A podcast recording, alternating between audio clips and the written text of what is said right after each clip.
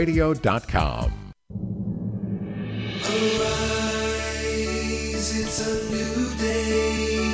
Hear his word, let us pray. The sunrise morning show. Can't wait to start your day. Today is Friday, July the 7th. It is the feast of Blessed Peter To Rot. Let's begin this hour praying the Canticle of Zechariah. In the name of the Father, and the Son, and the Holy Spirit. Amen. Blessed be the Lord, the God of Israel. He has come to his people and set them free. He has raised up for us a mighty Savior, born of the house of his servant David. Through his holy prophets, he promised of old that he would save us from our enemies, from the hands of all who hate us. He promised to show mercy to our fathers and to remember his holy covenant. This was the oath he swore to our father Abraham to set us free from the hands of our enemies, free to worship him without fear, holy and righteous in his sight all the days of our life. You, my child, shall be called the prophet of the Most High, for you will go before the Lord to prepare his way, to give his people knowledge of salvation by the forgiveness of their sins. In the tender compassion of our God, the dawn from on high shall break upon us, to shine on those who dwell in darkness and the shadow of death, and to guide our feet into the way of peace. Amen. In the name of the Father, and the Son, and the Holy Spirit. Amen. Good morning, and welcome to this Friday edition of the Son Rise Morning Show here on the EWTN Global Catholic Radio Network. I'm Anna Mitchell, coming to you from the studios of Sacred Heart Catholic Radio in Cincinnati, Ohio. Paul Lockman at the controls for us. Matt is on vacation, but left us with a conversation that we can enjoy this morning, kicking things off this hour, actually, with Stephanie Mann from supremacyandsurvival.blogspot.com, continuing to reflect on mementos of the English martyrs and confessor, confessors by Father Sebastian Bowden. Jeff Cavins will begin a new Bible study with us. Um, we are going to be going through with him and his co authors of A Catholic Guide to the Old Testament from Ascension Press. Um, each of the books of the Bible, getting a little introduction to each of the, well, I should say, of the Old Testament. And um, we're going to start, of course, with Genesis with Jeff today. Our legal and political analyst, Ken Craycraft, will be along later this hour to unpack the ruling in favor of a Christian web designer in 303 Creative v. Elenis, which has some major implications for freedom of speech, of course, but also uh, freedom of religion. And we'll wrap things up for the hour with Father Hezekiah Carnazzo from the Institute of Catholic Culture, taking a look at the readings for Mass this upcoming Sunday. Right now, it's three minutes past, and it's time for news. The U.S. will be arming Ukraine with cluster bombs. The Pentagon is expected to announce today that President Biden has approved Ukraine's request for the weapons. The provision will bypass a U.S. law prohibiting the production, use, or transfer of cluster munitions, which are banned by most countries in the world. The announcement comes as concerns are rising over Ukraine's lagging counteroffensive against Russian troops and its dwindling stocks of artillery. The European bishops have joined the Pope and other religious leaders in condemning the recent burning of a Quran outside a mosque in Sweden. From Vatican Radio, Lisa Zengarini reports. The Commission of the Bishops' Conferences of the European Union, or COMECE, said it stands in fraternal support with Muslim communities. In a message posted on Twitter on July the 5th, COMECE strongly condemned the burning of the Quran as well as any actions of hatred or incitements to violence, asking the European Union to ensure a greater respect for religions and their sacred symbols. The Post also attaches a statement of the European Council of Muslim Leaders signed by its president, Imam Yahya Pallavicini. The European Bishop's statement adds to the condemnation also expressed by several Christian churches across the world. In a statement released last week in the wake of the incident, the Swedish Christian Council described it as a deliberate violation of the Muslim faith and identity and an attack on all people of faith. In recent days, the Council of Heads of the Churches and Christian Communities of Iraq condemned the desecration of the Quran as a despicable act, an incitement to religious hatred, and an attack on peace between peoples, which in no way can be justified by the right of freedom of expression. The act has aroused a strong public reaction in Iraq and is cause of major concern for the Iraqi Christian community, also because it was carried out by an Iraqi refugee. I am Lisa Zengarini. The man who fatally shot 23 people at a Walmart in El Paso will be sentenced in federal court today. The shooter admitted he targeted Hispanics in the 2019 mass shooting. Survivors and relatives of the victims came face to face with the shooter in court this week. He pleaded guilty back in February to 90 counts in exchange for a sentence of 90 consecutive life terms. He could still face the death penalty when he's prosecuted by the state of Texas. The FDA is granting full approval to a potential breakthrough Alzheimer's drug.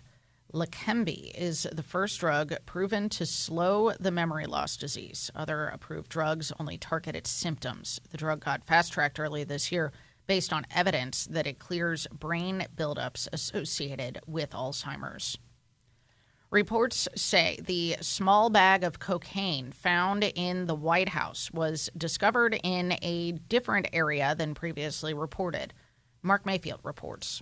NBC News reports it was found in a cubby near the White House West Executive entrance, not the formal West Wing. The area is on the same floor as the Situation Room and a dining area and is a heavily trafficked area used by staff and military and facilities operations employees. The bag is being tested for DNA and fingerprints, and the investigation could be completed by Monday. Investigators are also reviewing security camera footage from the area.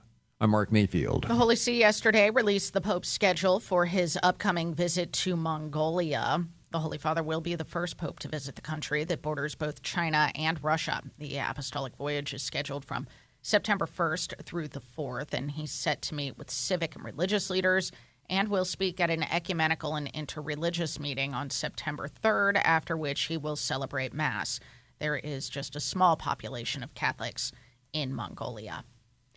And teenagers can now have their own Uber accounts. The new feature allows for teens to request their own rides or to order food. The special accounts can be supervised by parents through the family profile in the Uber app. A parent with an active profile can send an invite to their teen to create the account, and safety features will apparently be automatically enabled. Yesterday marked the first day that this feature was active.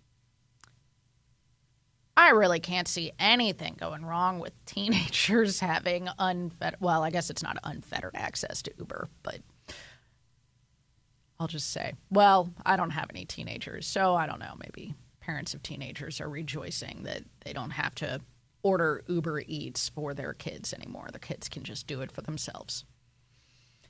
I don't know. What a world. It's too bad Matt's not here to uh, comment on this, but we're going to hear from Matt here in just a second as uh, the Son Rise Morning Show begins here on the EWTN Global Catholic Radio Network on this feast of Blessed Peter To Rot. It's eight past.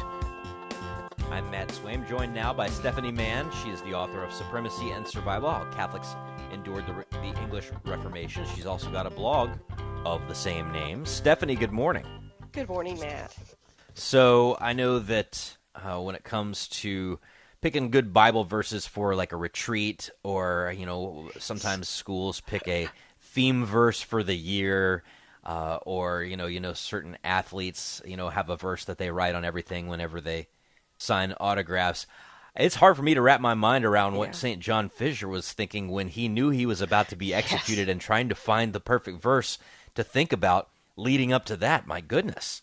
Yes, and and, and also remember that you know he knew the Bible. He you know he, he was he was relying on God at that moment to provide him, as he says, with the verse that would be of comfort to him at that moment. He says, as he's on his way to execution, he's so weak after being imprisoned in, in the Tower of London for more than a year that he has to be carried in a chair. And I mean, he's not in a wheelchair; he's being carried in a in a chair, so very awkwardly brought to his site of execution. And he stands up, leans against a wall again because he's so weak and frail, and says, "Oh Lord, this is the last time that ever I shall open this book," meaning the book of the New Testament that he has.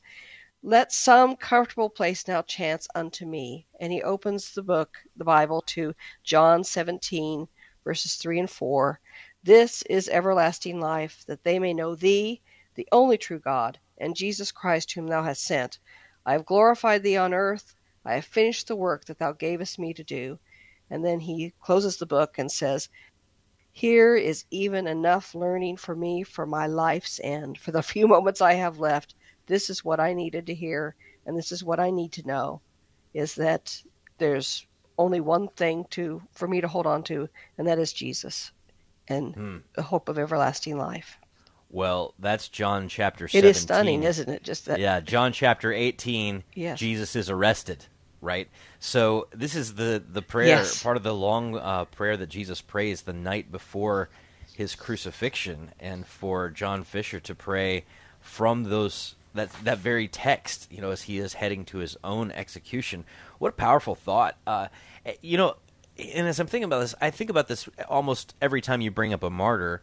But if the uh, yes. public executions are meant to be a form of entertainment or a deterrent, you know, against going against the government, I mean, what must the crowds be thinking when True. they see John Fisher, you know, who can barely stand, uh, you know, leaning on the consolation of Christ. I mean, surely people are like, this isn't fun anymore.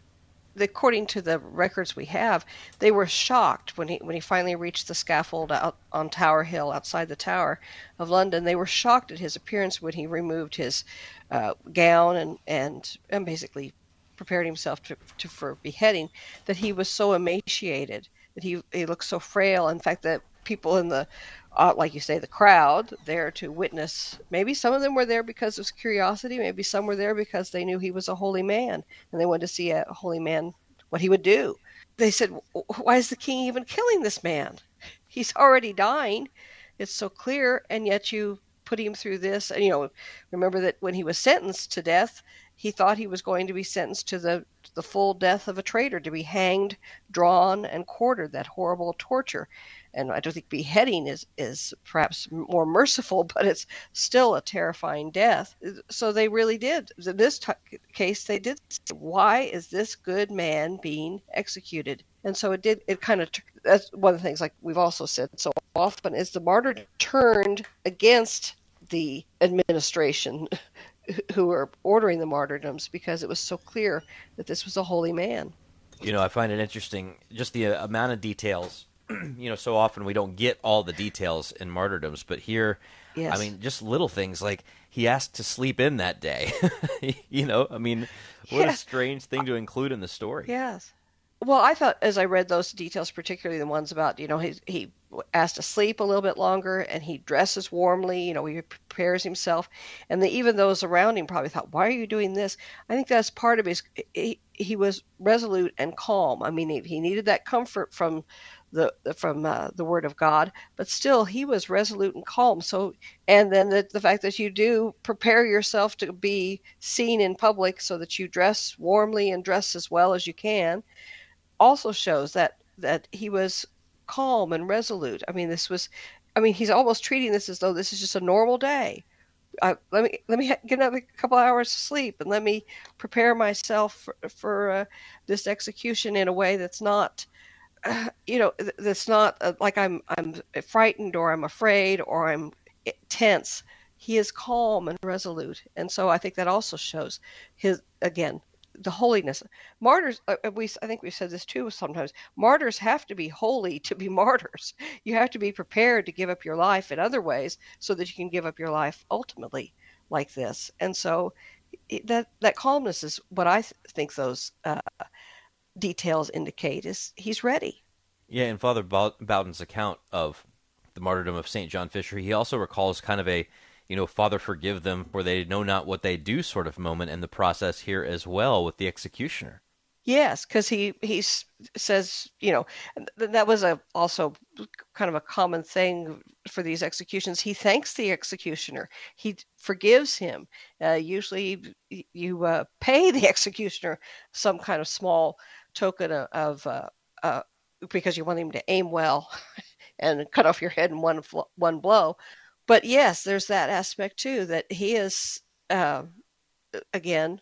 He's uh, of course that's acting as in the persona of Christ, which he was as a priest and, and bishop, but also just the fact that he could have that kind of, of forgiveness and calmness in the midst of this horrible scene of being beheaded nearly naked. And then the fact that his body is left on the scaffold, but his fa- his head, which looks like a death's head before his execution, is then placed on a pike over London Bridge and Father Bowden includes this detail that they had to remove his head because it became so lifelike in a way that it was stopping traffic.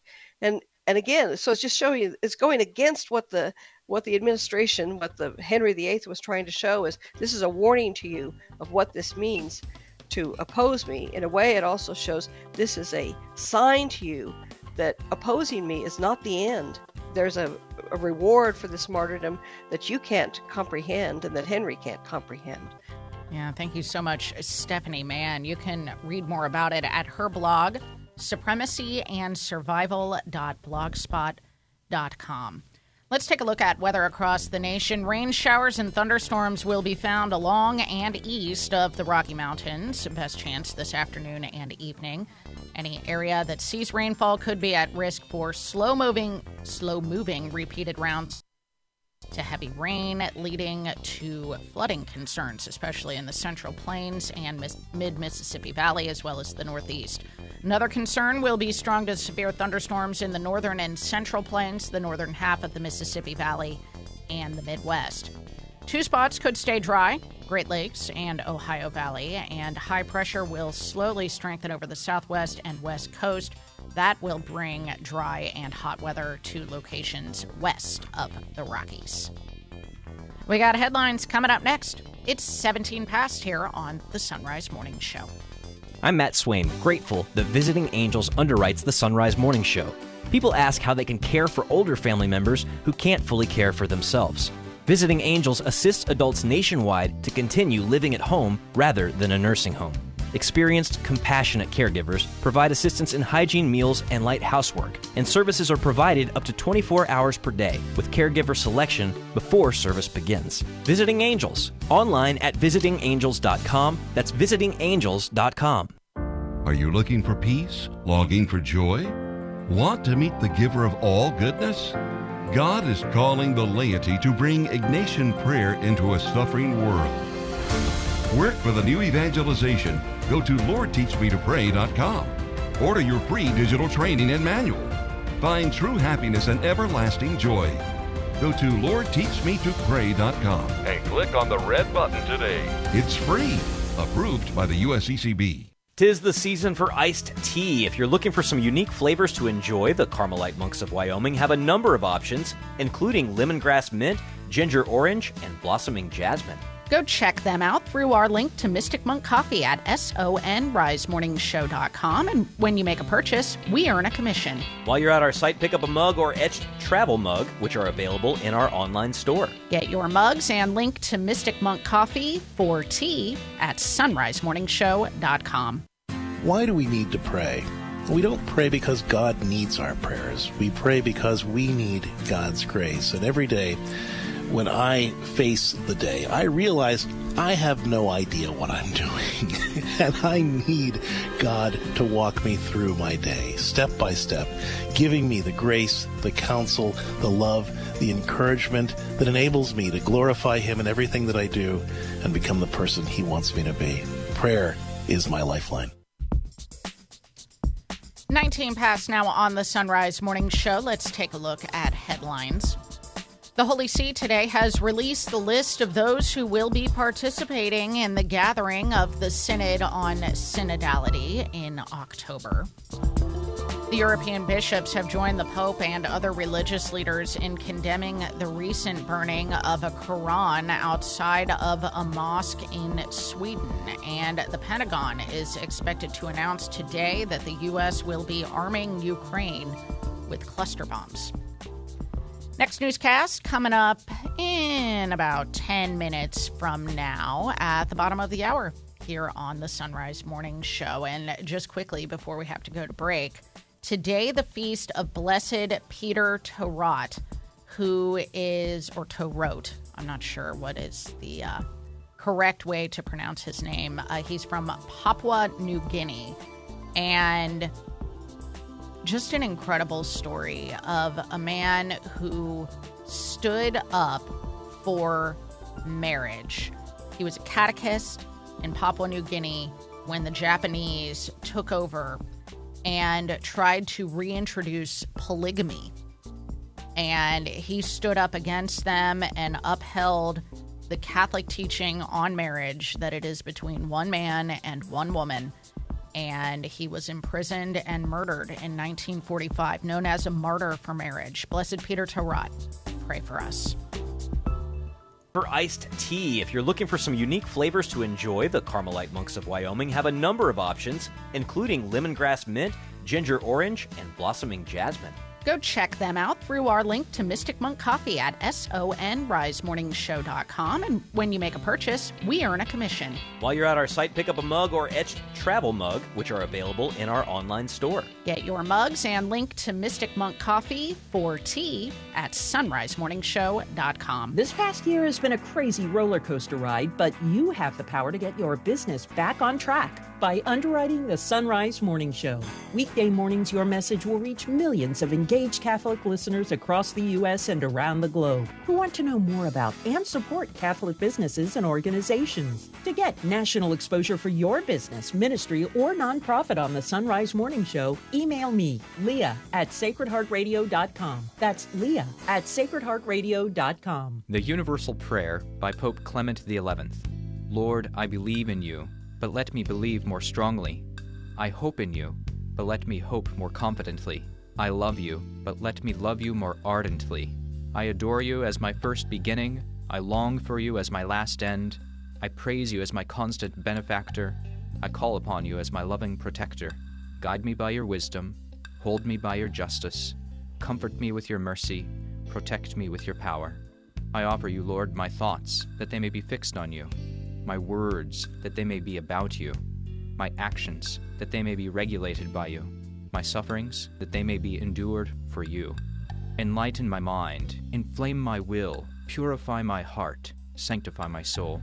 Grant that I may prepare for death, be concerned about judgment, flee from hell, and obtain paradise through Christ our Lord. Amen. For Sacred Heart Radio, I'm Dominican Father Ezra Sullivan.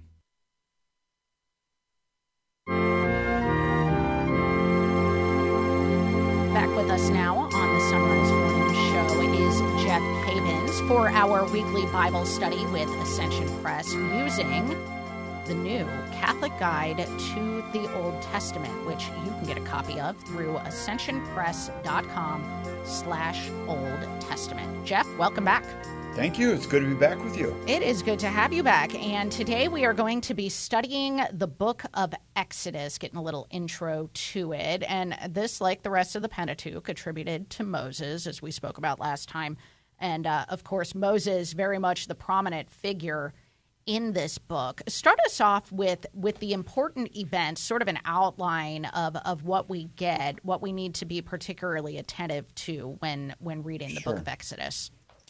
Well, I think number one is that it's important to realize that the time period between the end of Genesis with Joseph and the beginning of Exodus, there's 400 years there. Hmm. And so you have this gap where Israel is in bondage in Egypt for 400 years. And then they call out to God because they want to be free. And one of the major points is that is that this little baby Moshe in uh, Hebrew Moshe means to to uh, to draw out of the Nile. He's drawn out. He's the one that's going to be used to deliver uh, Israel from bondage. And so he grows up uh, for 40 years And uh, when he's about 40 years old, he ends up killing an Egyptian who is who is abusing the Hebrews, and that leads to 40 years out in the desert for Moses. And then at 80, God calls on him to go to Pharaoh and say, "Let my people go." And so that brings on the next big event, which is the Exodus. It is the, the, the 10 plagues, the 10th being uh, the death of the firstborn. This epic event brings them out of bondage and takes three months to go down to Mount Sinai.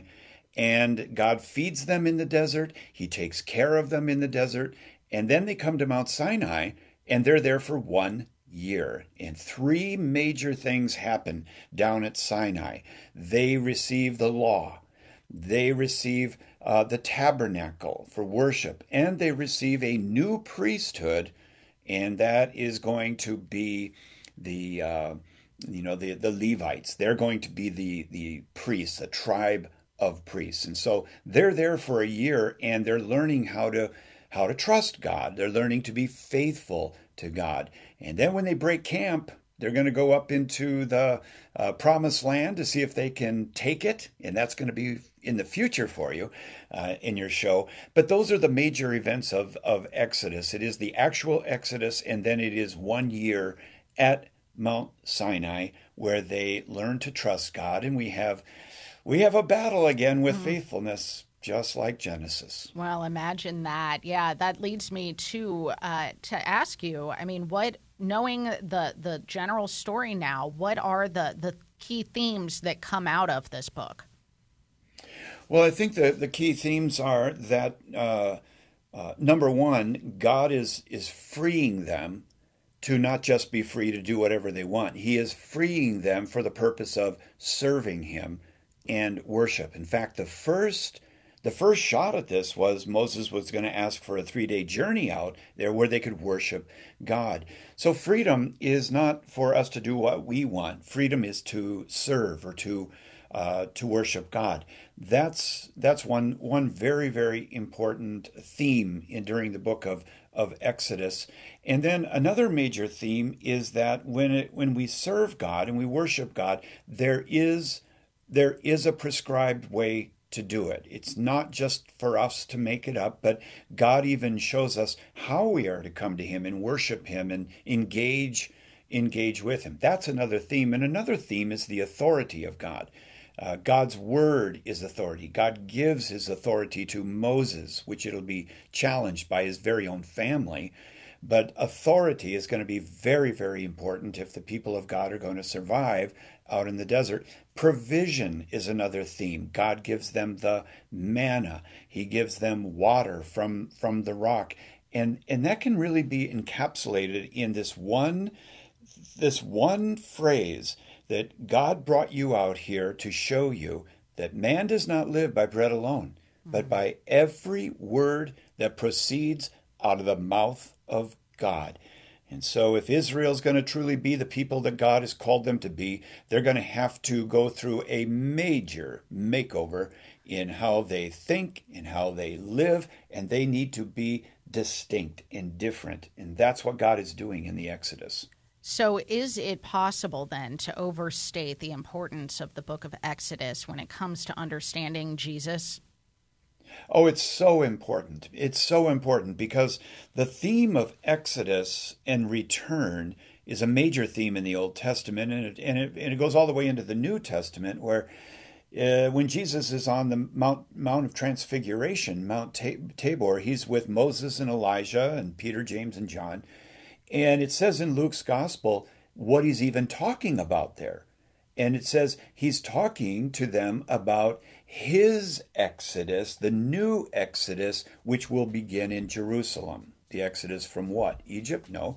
It's the it's the it's the exodus from sin. It's the freedom from sin. And so Jesus is going to lead the new exodus, and that's why he goes up into the mountain with the Sermon on the Mount as Moses went up on the a mount to receive the law, and Jesus is going to give the new law of this new covenant in his kingdom.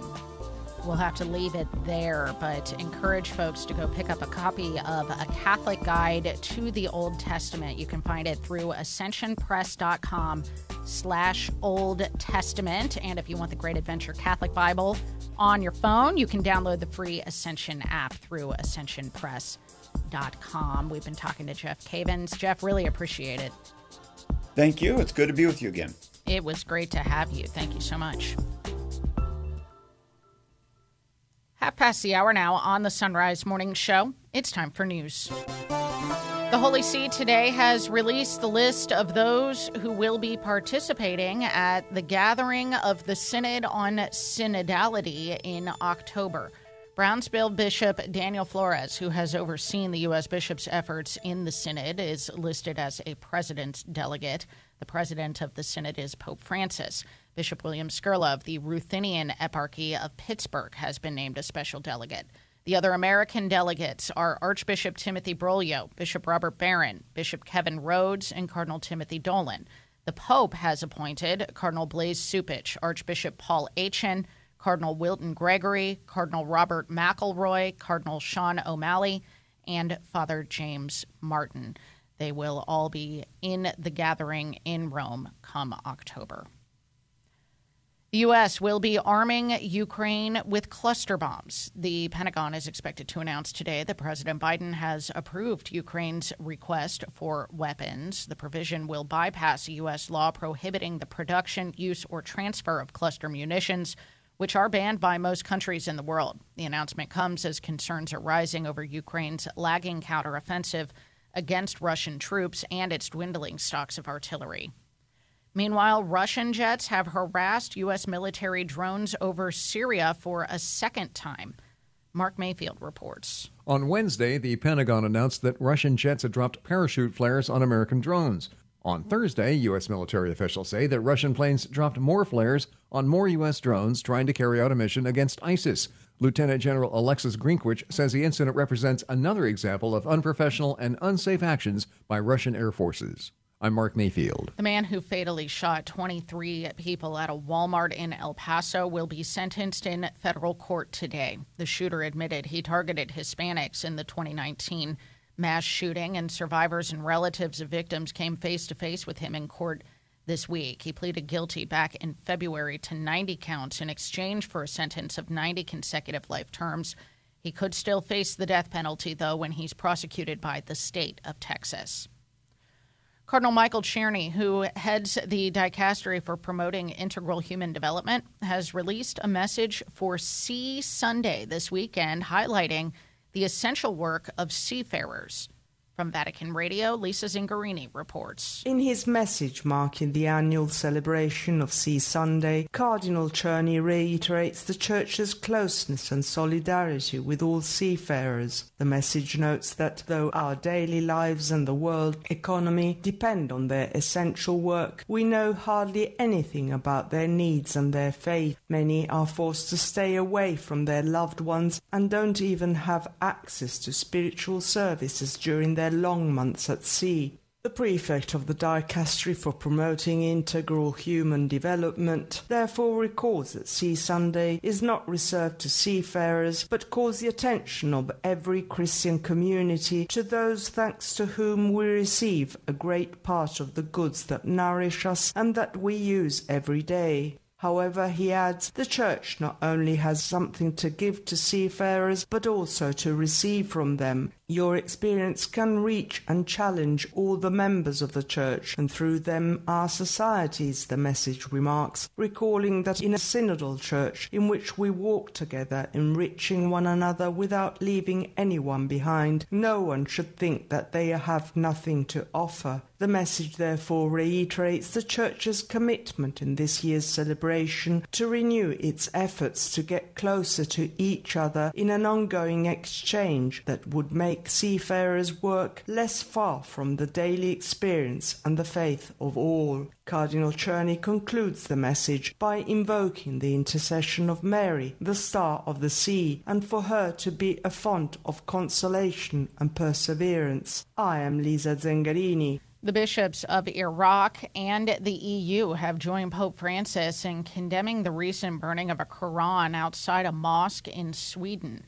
The Holy Father had said he was angry and disgusted. The Iraqi bishops joined in on an ecumenical statement calling it a despicable act, an incitement to religious hatred, and an attack on peace between peoples.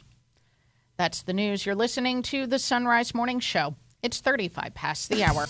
The Son Rise Morning. Do you use a single brew coffee maker at your home or in your workplace? The Carmelite Monks of Wyoming have single use coffee pods especially for you. Go to the Mystic Monk Coffee site through our site, sonrisemorningshow.com, to browse the monk shot options. When you check out, we'll earn a commission. And why not brew it straight into a Son Rise Morning Show mug or travel mug? You can find those in our online store. Buy a mug and link for some monk shots for your Keurig at sonrisemorningshow.com. This past year has been a crazy roller coaster ride, but you have the power to get your business back on track by underwriting the Son Rise Morning Show.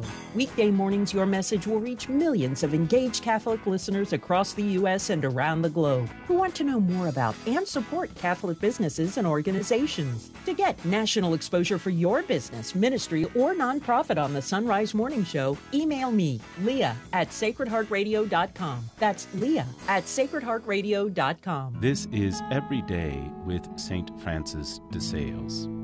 Love is the life of our heart. All our affections follow our love. According to it, we desire, rejoice, hope, despair, take heart, hate, feel sadness or aversion, grow angry, and exult. We see how men who have given their hearts as prey to a base, ignoble love of women desire only what goes with such love.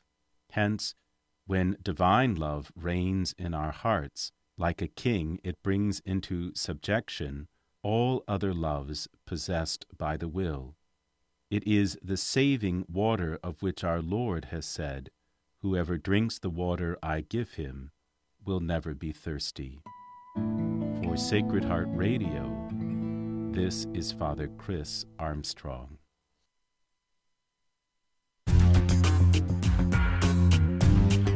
It's 37 minutes past the hour, and you're listening to the Son Rise Morning Show on the EWTN Global Catholic Radio Network. Happy Friday, everybody. Son Rise Morning Show legal and political analyst Ken Craycraft is back with us now. He's a professor at Mount St. Mary's Seminary. He writes for the Catholic Telegraph, our Sunday Visitor, and the UK Catholic Herald, among others. Good morning, Ken. Good morning, Annie. How are you? I am doing fine. And, you know, we've talked about this case a few times as it was making its way through the courts. And now we have the Supreme Court's decision in favor of a Christian web designer in 303 Creative v. Elenis. Now, I'm going to try to summarize this. Lori Smith wanted to create wedding websites, but she knew, being a resident of Colorado, that she was going to get sued because she believes, as a Christian, that marriage is between one man and one woman. And Colorado argued that their famous anti discrimination law would not allow her uh, owning a public business to refuse service to same sex couples, even if doing so violated her conscience. So, what did the court rule? Well, you summarized the case uh, precisely, and the court ruled that, in a nutshell, the state of Colorado, nor of course by extension any state, because this case has very good precedential value, uh, the state of Colorado cannot force a person to accede to the state's belief about something that violates one's conscience or that one believes is not false. And therefore, the state can cannot force a person to say something that the person believes is false. Or to put it uh, in more uh, technical terms, they cannot compel speech that um, that Lori Smith believes is false. Now, it's very important at the outset, Annie, to reiterate what you just said that this case was about speech. It was about free speech. And as a matter of fact, when we talked about the case last October, when the court uh, initially agreed to hear the case, the court declined uh, Lori Smith's request that the that the court also uh, declare that the Colorado uh, Anti Discrimination Act, CADA, as it's known, the court declined to declare that it violates the uh, free exercise clause of the First Amendment. It declined even to hear that question, so it wasn't even considered. And the court also declined to use the case to revisit the famous peyote case from Oregon, uh, the uh, Smith versus uh, uh, Employment Division uh, of Oregon.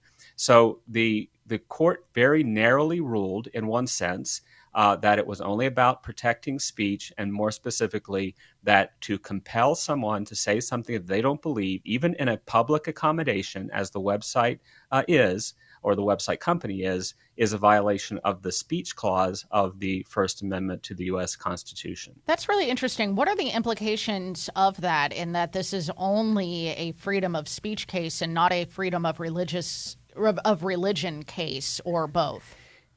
You know, and, and, that's a really good question because it, it's it's funny. and in some sense, it's narrower than than people are saying, and in some sense, it's broader than what people are saying.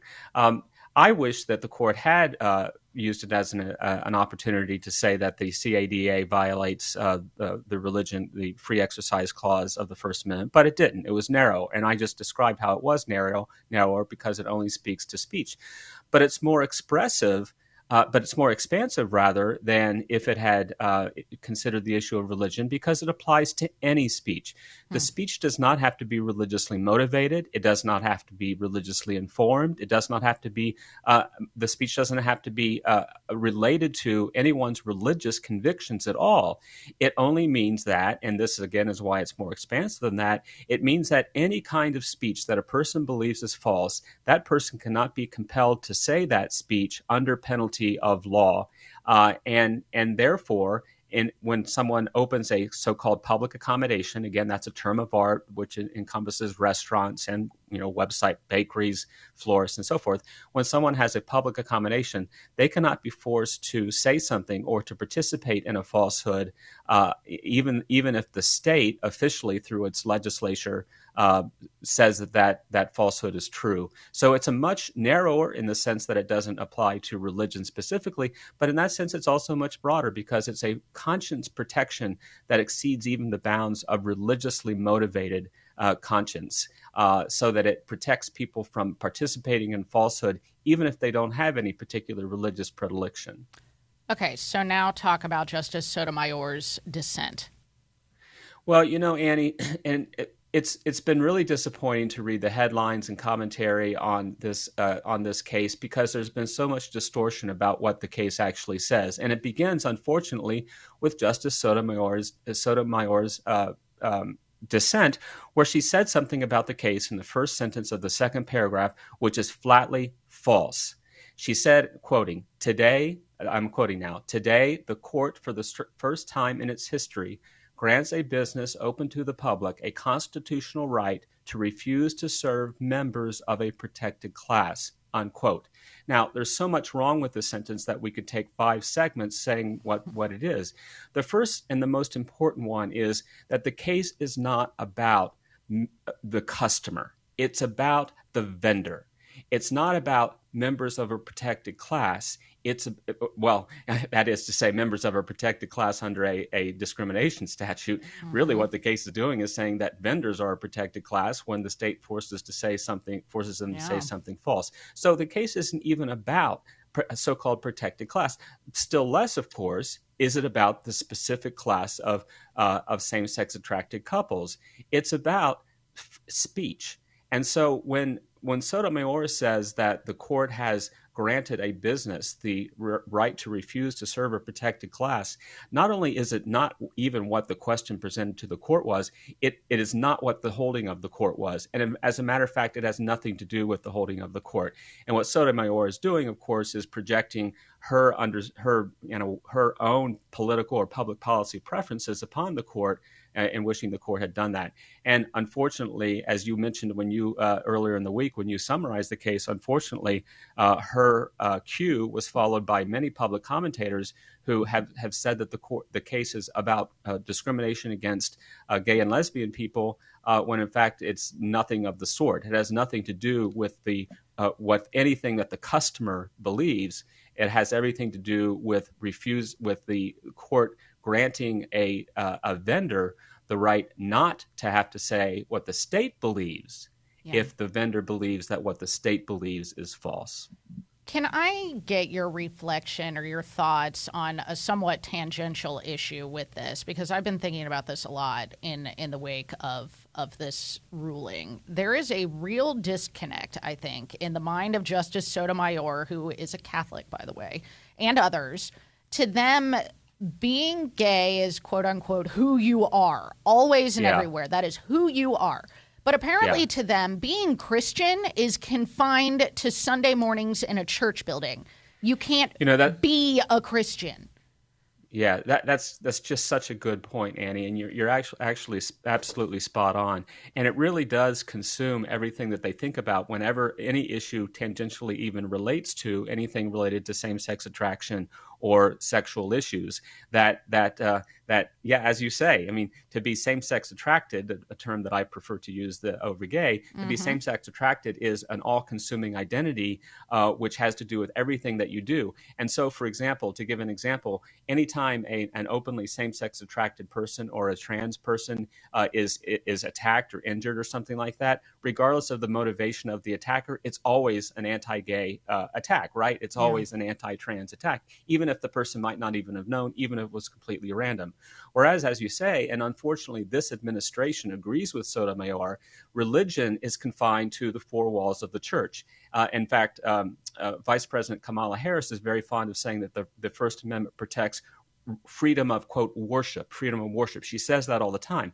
Obviously that's a deliberate narrowing of what the first amendment does protect because religion is not just confined to worship. But you're exactly right. There is a there is a segment of the american population usually defined as the secular left because that's usually who's uh, articulating it that that says that freedom of religion is never violated as long as the doors of the church are not locked. If you can get inside the church then you have all the religious freedom that you need and all the religious freedom that's protected. Once you come outside the doors of the church this this uh, way of thinking goes then you don't have any religious uh, religious freedom because religious freedom is confined to what goes on inside the church whereas as you say when it comes to things like uh, same-sex attraction or trans identity that's all consuming and that's protected everywhere uh, and and even against uh, those who might oppose to some of the public policy implications that follow from that. And and again i want to emphasize that's important. Lori smith has said and stipulated in the case, and the court stipulated, and all sides stipulated, that Lori Smith will not refuse to serve anyone because of their sexual orientation. She will not re- refuse to uh, serve anyone because of who they're married to. What she will not do is say things that she believes are false Yeah. about marriage. Exactly. Exactly. Well, you can read more about this in the UK Catholic Herald's next issue. Ken Craycraft, thank you so much. Thank you, Annie. Good to be with you. Likewise. All right, it's 13 till. Father Hezekias Carnazzo is next. Support is from Solidarity Health Share. Do you have an insurance plan that pays for everything, even things that violate your beliefs? Have you ever felt there has to be a better way, but didn't know you had any options? If you answered yes, I've got some good news for you. There is a better way and a more affordable way.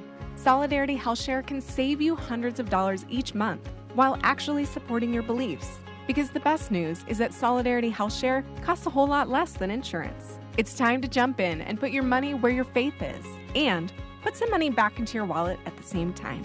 Join Solidarity HealthShare, a faith based healthcare sharing community. Prices start as low as $384 a month for families. Call to see how much you can save. 844 334 3245. That's 844 334 3245. Solidarity HealthShare, 844 334 3245. Today on More to Life, Love Me, Love Me Not. Struggling to feel close to the people you care about will help bridge the gap. That's today on More to Life. Now back to the Son Rise Morning Show. Back with us now on the Son Rise Morning Show is Father Hezekiah Carnazzo from the Institute of Catholic Culture. Good morning, Father. Good morning, Annie. A blessing to be with you and your listeners today. It is a blessing to have you back, and we are looking ahead to the readings for Mass on the 14th Sunday in Ordinary Time this weekend. And our first reading is from the book of the prophet Zechariah, in which he says, Thus says the Lord, Rejoice heartily, O daughter Zion. Shout for joy, O daughter Jerusalem. See, your king shall come to you. A just Savior is he, meek and riding on an ass, on a colt, the foal of an ass. This sounds like a Palm Sunday reading, Father. Yeah, it does. What you'll notice is that this is Zechariah writing some 500 years before the coming of Christ. This is fundamentally important to understand that what Jesus does in the gospel accounts, he does with full self knowledge of who he is. Jesus, of course, is the eternal Word of God, and he lives out his life as a fulfillment of the expectation of God's people for the restoration of all things. Jesus, when he comes to Jerusalem for the Passion, stops the procession in and intentionally calls to him a colt. He asks to ride into Jerusalem specifically because Zechariah in this Old Testament reading prophesies that this would happen, and Zechariah prophesies this would happen because this is exactly how Solomon the king was anointed as king at the order of his father David. Turn to 1 Kings chapter 1 verse 33 and you're going to see this. Jesus is reenacting, but more than reenacting, he's fulfilling because of course uh, Solomon built the temple of God, the place where God dwells among his people. And this is exactly what Jesus is going to do to restore the kingdom of God on earth. That is the church, the gathering of God's people that are living in a, in a communion of love as a reflection of, as a revelation of the communion of the of the Trinity. This is what Jesus is coming to do, and therefore he calls to him the colt as a way to show God's people who he really is, the Son of David, restored, therefore the kingdom of God restored here on earth, the church. Yeah, and it says in this reading in Zechariah, he shall banish the chariot from Ephraim and the horse from Jerusalem. The warrior's bow shall be banished, and he shall proclaim peace to the nations. What kind of peace are we talking about here, Father? Well, uh, of all, you have to realize that Zechariah is living in a time in which Jerusalem had been burned, the people of God exiled, everything was destroyed. So when we're talking about horse and bow, it's a real reality that the Holy Land had become a place of battle and war. But Jesus is going to come unlike the kings of this world. Of course, the kings of this world are all seeking their own glory. They are all seeking their own riches. They're all seeking to expand their kingdom by force. But Jesus is going to do something other. He's going to bring peace, and ultimately, the peace Jesus is going to bring is not a, a peace between simply between nations. That will come, but most importantly, a peace of the soul, in which the evil of sin is cast out, and man is restored in the image and likeness of God. And therein lies a connection that we can make to the gospel. Although um, I think that the splitting of the nations plays a part in what Jesus has to say in the gospel as well, which I hope you can unpack here. Matthew chapter 11, a rather famous couple of lines from Jesus here that, you know, sounds so nice. I know how much you like the nice sayings of Jesus, so here it is. Come to me, all you who labor and are burdened, and I will give you rest. Take my yoke upon you and learn from me, for I am meek and humble of heart, and you will find rest for yourselves. For my yoke is easy and my burden light. Now, these are really nice words from Jesus, but but what is he actually saying here? Well, again, having the Old Testament background is critically important because, of, of course, it was David's son, Solomon, not only built a temple, but Solomon also, unfortunately, as he built the temple and built uh, his throne city, he ended up enslaving his brothers, the Israelites, specifically the house of Joseph. Again, you can go back to your Bibles, look at this in 1 Kings chapter 11, verse 28. And Solomon's son doubled down on his father's sin in 1 Kings chapter 12. It's ultimately this problem which will uh, bring about the Babylonian exile because this is a fundamental issue in the entire Old Testament is how man relates to God and how man relates to one another. Either we are going to live in the image and likeness of Pharaoh, who is living in the image and likeness of the devil, seeking to enslave those that God has put in his life, holding them in, in, in, in bondage, if you will, or we're going to live in the image likeness of God who grants freedom. See, the, the whole story of the Exodus is fundamentally important for, for the story of mankind, the story of Genesis, the story of creation and the fall. And either we're going to be on one side of that story or the other. Jesus, yes, indeed, is the son of, of, of David, but he's going to not place the heavy burden, the, the enslavement, if you will, of God's people. Rather, he's going to be a fundamentally different king because he is going to live in the image and likeness of his heavenly Father, who has granted to mankind the freedom that we need in order to love him. Because, of course, love is always exercised in an atmosphere of freedom, it is never a forced relationship. And this is the kingdom which God is going to establish on earth. This is the kingdom which Jesus has come to proclaim. And this is the kingdom which the apostles are now in this post Pentecost season going out and proclaiming to the world, reestablishing between people not a relationship of obligation, but one of invitation and of love, in which we can love one another, offering our own lives in sacrifice, if you will, laying down our lives for one another, that we are restored in the image and likeness of God who has laid down his life for us. And he gives us true rest, which is not just laying around on the beach, but actually designed for us to be in communion in worshiping God. We've been talking to Father Hezekiah Carnazzo. And Father, if listeners want to connect with you, check out the resources at the Institute, how do they find you? Come check us out at instituteofcatholicculture.org. Annie and I do a one hour Bible study in preparation for the Sunday readings. Come check us out, instituteofcatholicculture.org. Instituteofcatholicculture.org is linked at sonrisemorningshow.com.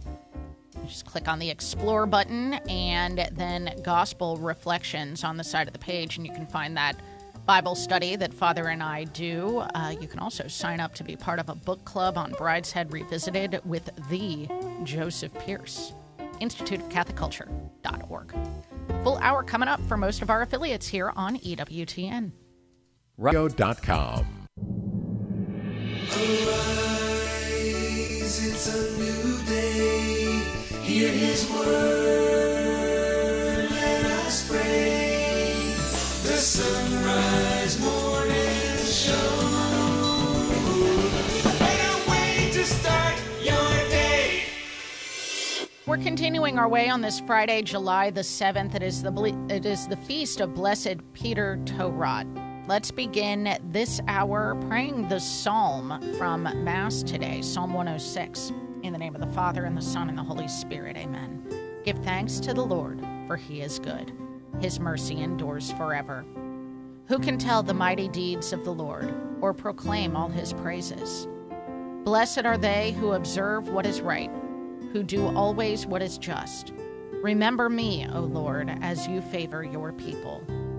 Visit me with your saving help, that I may see the prosperity of your chosen ones. Rejoice in the joy of your people, and glory with your inheritance.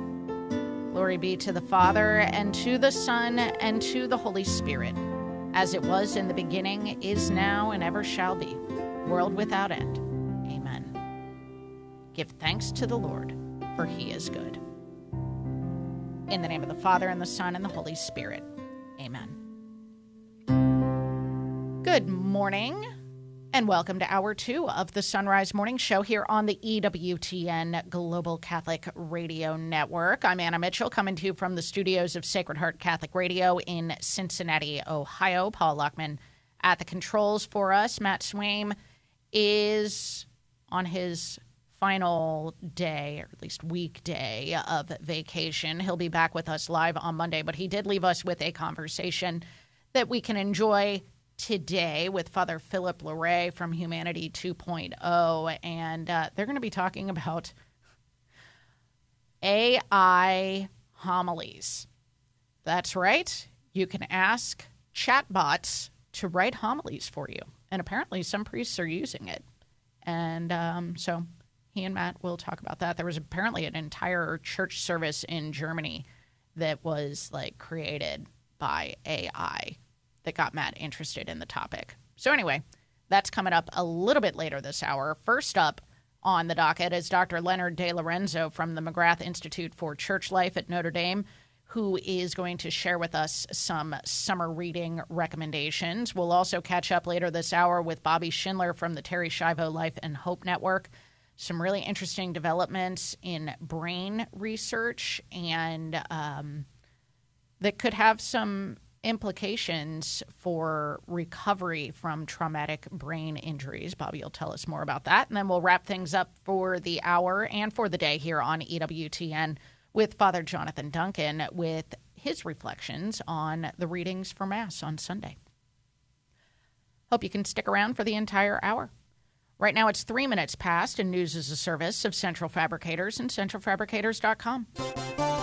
The Holy See today has released a list of those who will be participating in the gathering of the Synod on Synodality in October. Brownsville Bishop Daniel Flores, who has overseen the U.S. bishop's efforts in the Synod, is listed as a president's delegate. The president of the Synod is Pope Francis. Bishop William Skurla of the Ruthenian Eparchy of Pittsburgh is a special delegate. Other American delegates named are Archbishop Timothy Broglio, Bishop Robert Barron, Bishop Kevin Rhoades, and Cardinal Timothy Dolan. The Pope has also appointed Cardinal Blase Cupich, Archbishop Paul Etienne, Cardinal Wilton Gregory, Cardinal Robert McElroy, Cardinal Sean O'Malley, and Father James Martin. Cardinal Joseph Tobin is listed as a member of the Ordinary Council. The U.S. will begin supplying Ukraine with cluster munitions. According to multiple reports, the Pentagon is expected to announce today that President Biden has approved Kyiv's request for the weapons. The move would bypass a U.S. law prohibiting the production, use, or transfer of cluster munitions with a failure rate of more than 1%. The European bishops have joined the Pope and other religious leaders in condemning the recent burning of a Quran outside a mosque in Sweden. From Vatican Radio, Lisa Zengarini reports. The Commission of the Bishops' Conferences of the European Union, or COMECE, said it stands in fraternal support with Muslim communities. In a message posted on Twitter on July the 5th, COMECE strongly condemned the burning of the Quran, as well as any actions of hatred or incitements to violence, asking the European Union to ensure a greater respect for religions and their sacred symbols. The Post also attaches a statement of the European Council of Muslim Leaders signed by its president, Imam Yahya Pallavicini. The European Bishop statement adds to the condemnation also expressed by several Christian churches across the world. In a statement released last week in the wake of the incident, the Swedish Christian Council described it as a deliberate violation of the Muslim faith and identity and an attack on all people of faith.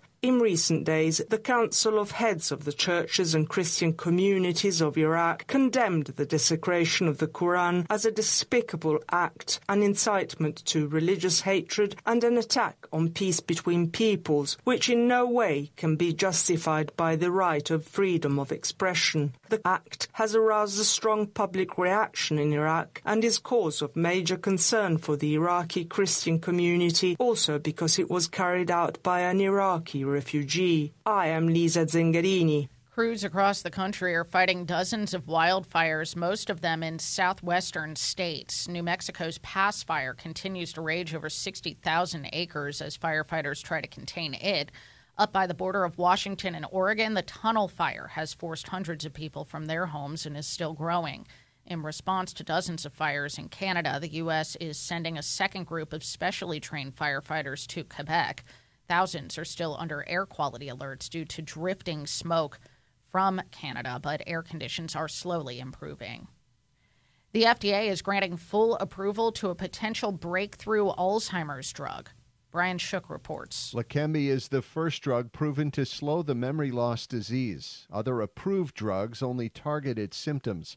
The drug got fast tracked early this year based on evidence that it clears brain plaque buildup associated with the disease. I'm Brian Shook. The 2023 MLB draft gets underway this weekend in Seattle. It starts Sunday night with the first two rounds being announced at Lumen Field. The Pittsburgh Pirates hold the top selection after winning the first ever MLB draft lottery back in December. The Washington Nationals, Detroit Tigers, Texas Rangers, and Minnesota Twins round out the top five picks in the draft. And Jimmy and Rosalynn Carter are celebrating their 77th wedding anniversary today. A spokesman for the Carter Center says the former president and first lady are spending private time with family members at their Southwest Georgia home. The Carters have been married longer than any other presidential couple in U.S. history. That is incredible. And I love that their wedding anniversary is on. I mean, I know they didn't know this. They got married well before he was even uh, beatified. Blessed Peter To Rot is who is uh, being celebrated today, and uh, he's considered a martyr for marriage. A blessed from Papua New Guinea. Blessed Peter To Rot, pray for us, and congratulations to the Carters. 77 years. Incredible. Well, today is Friday, July the 7th, and we're happy to have you with us here on the Son Rise Morning Show. It's 8 past. Happy to welcome back to the Son Rise Morning Show Dr. Leonard DeLorenzo with the McGrath Institute for Church Life at Notre Dame. Good morning, Doc. Good morning. It's good to have you back, and we're going to be getting some summer reading picks from you. And this is always unfair when I ask a guest to give summer reading picks because I know how hard it is for someone like, I don't know, a theology professor to kind of narrow it down to just a couple of books that you would recommend. So we're going to get some author recommendations from you today. And first on that list is Sigrid Undset. Indeed, I have really grown in fondness for Sigrid Undset over the years. And uh, honestly, when my students or others ask me, you know what they should read if they want to set about reading great works i almost always recommend Kristen kristin lavransdatter the trilogy of novels by sigrid undset that actually formed the basis of her reception her nomination and reception of the nobel prize in literature which she received in 1928 uh, many people will be familiar with Kristen kristin lavransdatter but if they aren't it's the story of uh, the title character uh, who and it takes place in medieval Norway, which isn't really the way to appeal to people. It would seem today is to say here's a novel about a woman in medieval Norway, but what it is really is a vivid, vivid world that is created and presented to us, a world that is suffused with Catholic imagery, and yet Kristin daughter is a very real, very fleshy character who uh, enters into a number of different ways of losing herself in misdeeds and sin, who is otherwise caught up in the lives of others, her children, her father, her husband, her lovers. And over the course of this very long saga, which is well worth the read, it is a story of remarkable redemption, even unto self sacrifice. And I think it really is a story about not only redemption, but even the movement towards sanctification in this world that you can just absolutely believe in and lose yourself in over the course of some thousand pages or so. So you need a, a bit of time to read this, but summer's the time for uh, really sinking into longer books. So I'd recommend that and Sigrid Undset first of all. Mm-hmm. Are there any other books that you've read by her that you would recommend? There, because it seems like that's the only one that we know about, but she right. must have written other things.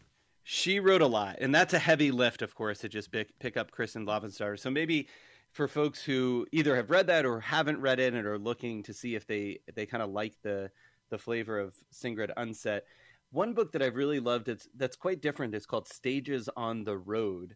And Stages on the Road is a series of essays that uh, Sigrid Undset wrote on the lives of the saints, in particular some otherwise uh, often neglected saints or somewhat forgotten saints. She has in this book essays on uh, Ramon Lull of Palma, Saint Angela Merici, Robert Southwell, Margaret Clitheroe. She has a, a letter, a proposal for a for a new prayer and a reply to a parish priest. That's what's collected in this oh, wow. uh, this set.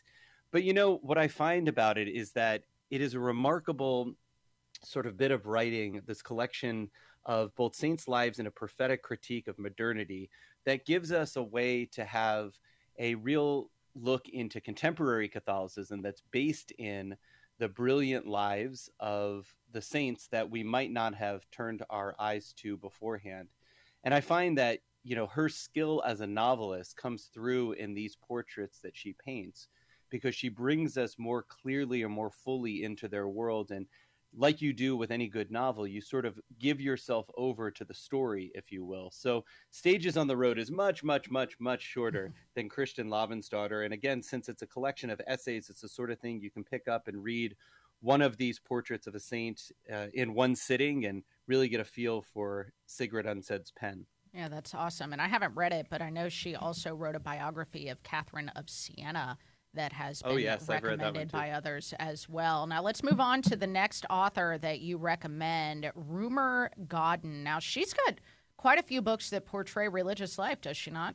She does, and two that I think stand out above the rest, at least for me, are the first is Five for Sorrow, Ten for Joy, and the second is In This House of Brede. Now, In This House of Brede, I would count as her great master work. Five for Sorrow, Ten for Joy is sort of on its way to that, and a little bit uh, of a tidier read. It's a book that really switches back and forth between this peaceful description of of convent life. It has to do with religious life, and then it's set against another another setting in the book, which is a Paris brothel. And in between those, it's the intertwining of lives according to the desire for peace and for tranquility and for depth of prayer and holiness, and the sort of rough and tumble world of especially uh, women who are caught up in the misdeeds and again the sins of others and their own failings and hardness of heart towards one another. And it is the story, I think, of God's mercy come upon the main character, Lise, who in the end becomes someone who bends to God's mercy and becomes a source or an instrument of mercy for others.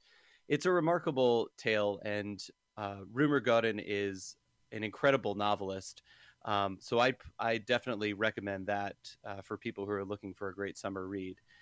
The second book that I mentioned there is In This House of Brede, which is probably among my three or four favorite novels that I've ever read. Hmm. It's a portrait of religious life in England, and it is the story of Philippa Talbot, who is this highly successful professional businesswoman who late in life discerns a vocation to the religious life and enters the convent. And so, as you could imagine, it is really the story about being accommodated or reaccommodated to a completely different form of life for somebody who was on top of the business world, who is very much free in her own ways, who now has to adopt the mannerisms and the rhythms and the courtesies and the disciplines of the convent. But what it gives us, I think, is this really perceptive view of a life ordered to the rhythms of grace and to the charity shown to one another with all the human frailties and human idiosyncrasies that come along with that.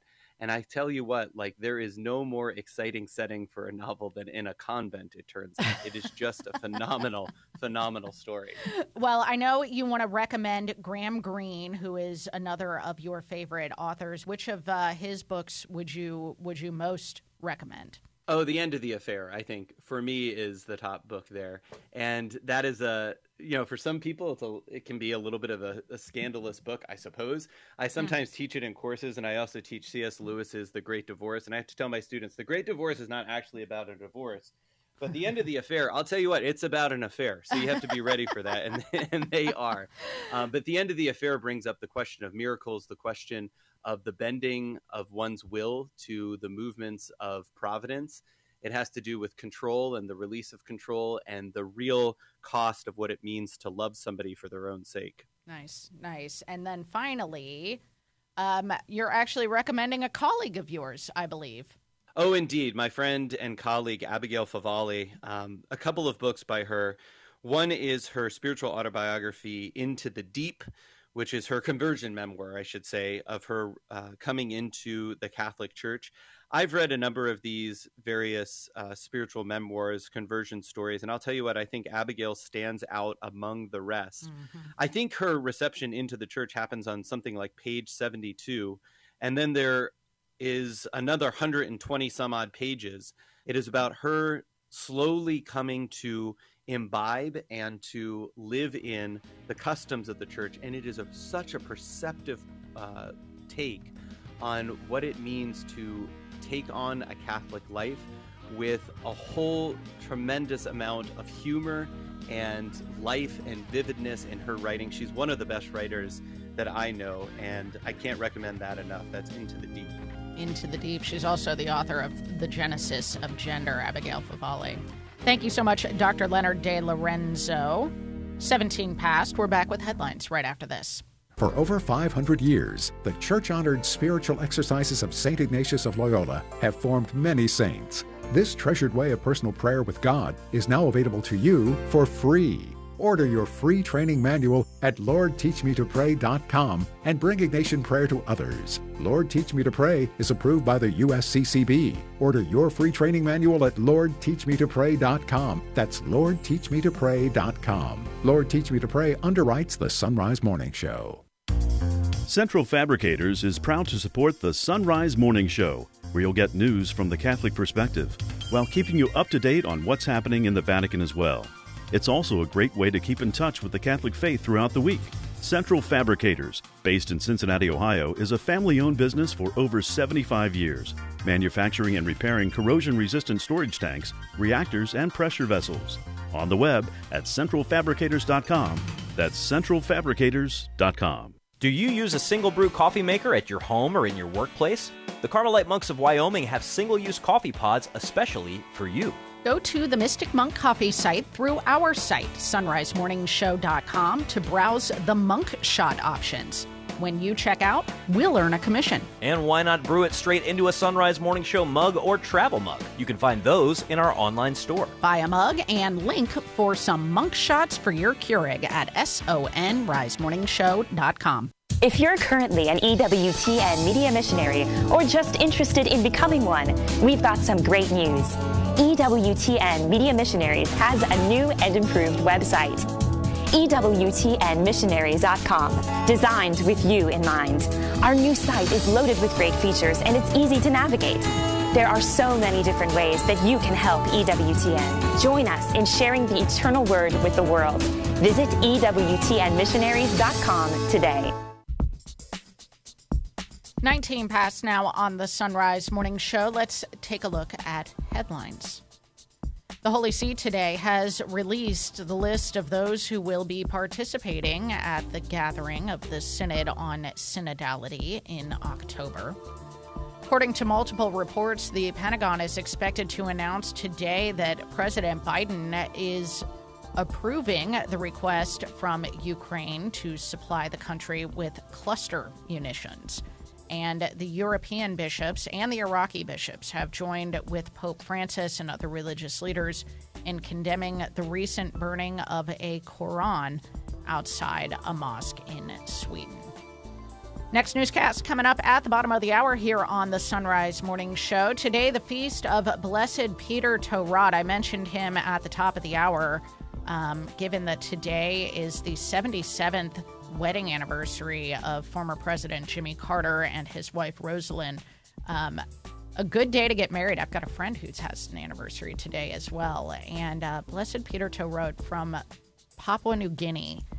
And uh, when the Japanese came and took over, tried to reinstitute polygamy, and he was martyred for upholding true marriage.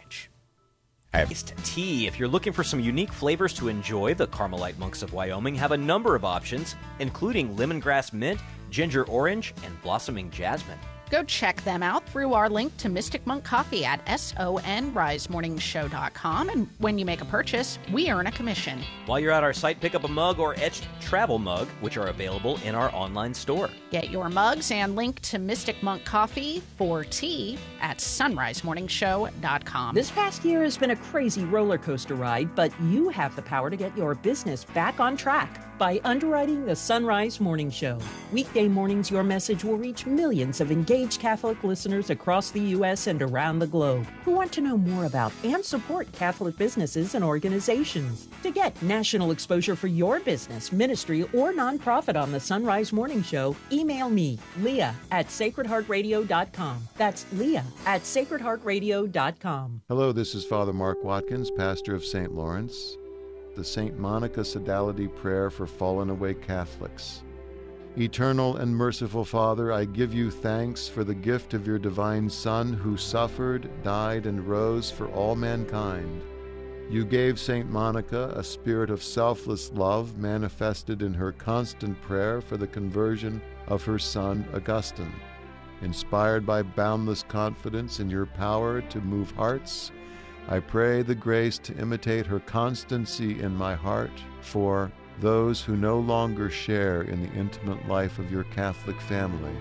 Grant through my prayer that they may be open to the promptings of your Holy Spirit and return to loving union with your Church. Grant that also my prayer be ever hopeful and that I may never judge another, for you alone can read hearts. I ask this through Christ our Lord. Amen.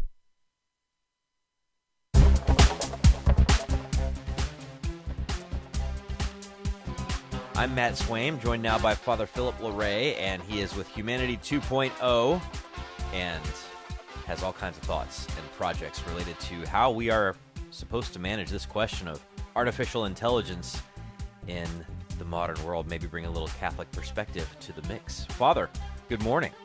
Thank you, Matt. Great to be on the show again. Hey, glad to have you. And, you know, I wanted to talk to somebody about this. I feel like you're the perfect person to, to discuss this with about the uh, group of Germans who gathered to hear a homily delivered uh, by AI. I think they even had an avatar delivering it and everything. Uh, when you heard that this was happening, I wonder because you are a priest who has to deliver actual homilies, um, you know, tapping into that, but also as a philosopher, how did you? I mean, what was your reaction to that? Well, as you know, a hidden secret is that many priests are using GPT to prepare their homilies.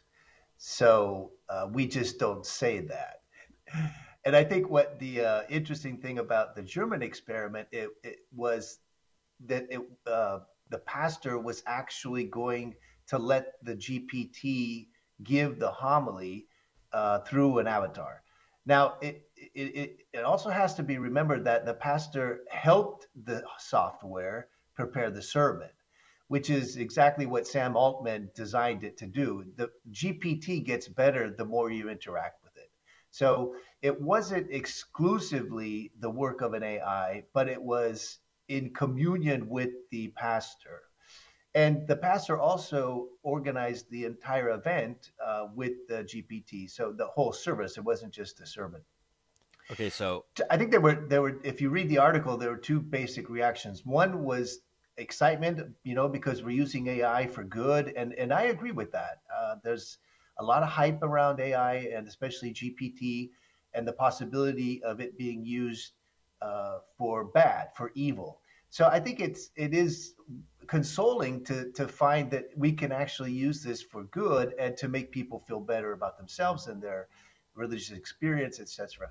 The second uh, reaction I think was disappointment, and that was because it's an AI. It's not a person. So there's there's really no interaction going on. It's it's just people listening to what the AI has to say, and uh, the article makes the point that it made people laugh at a certain point, but there was there was no feeling coming from the AI. It just continued, you know, spurting out what it what it had programmed to say, and and and I think that you know people want a personal experience when they attend a religious service uh, remember during the pandemic, the many Catholics asked if they could go to confession through Zoom, and it reached all the way to the Congregation for the Doctrine of the Faith. Cardinal Ladaria said no.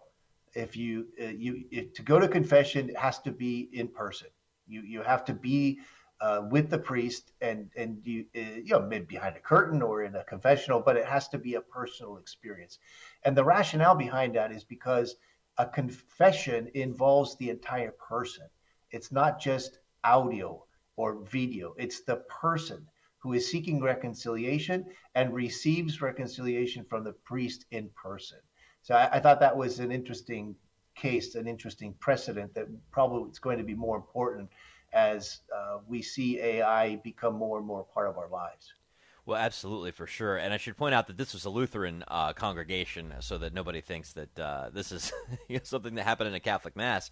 Uh, but you know, there there are so many different interesting angles to this. Uh, one of them, the the scholar who helped put together the uh, the Chat GPT form and and you know sort of plug the data into it, says that he uh, he he conceived the service. He did not execute it, but he accompanied it. And it's the idea of accompaniment, how we use it uh, in a Catholic context, is very different than the idea of accompanying a chatbot as it puts out data.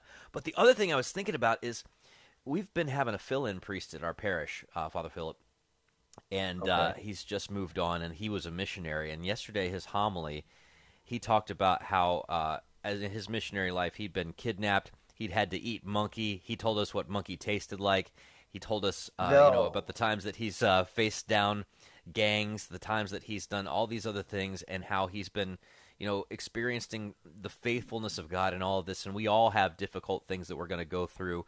You know, we may not have to eat monkey, right? But we're going to have to face some crazy things. And I'm thinking, no robot could preach this. I mean, no robot could ever preach No. that. No, you can't. You can't substitute the priest or the pastor or the homilist. Uh, we we can look for instruments that help us, but there is no substitution. And I think it's, it's great. It's a great point. Um, let me throw this out to you though. That what it, there's a, a point in the article where it says AI can help us to uh, not waste a lot of time. It can help us uh, to do things so that the priest is free for the sacraments or for spiritual guidance. I think they mentioned that. And I thought that was a great idea.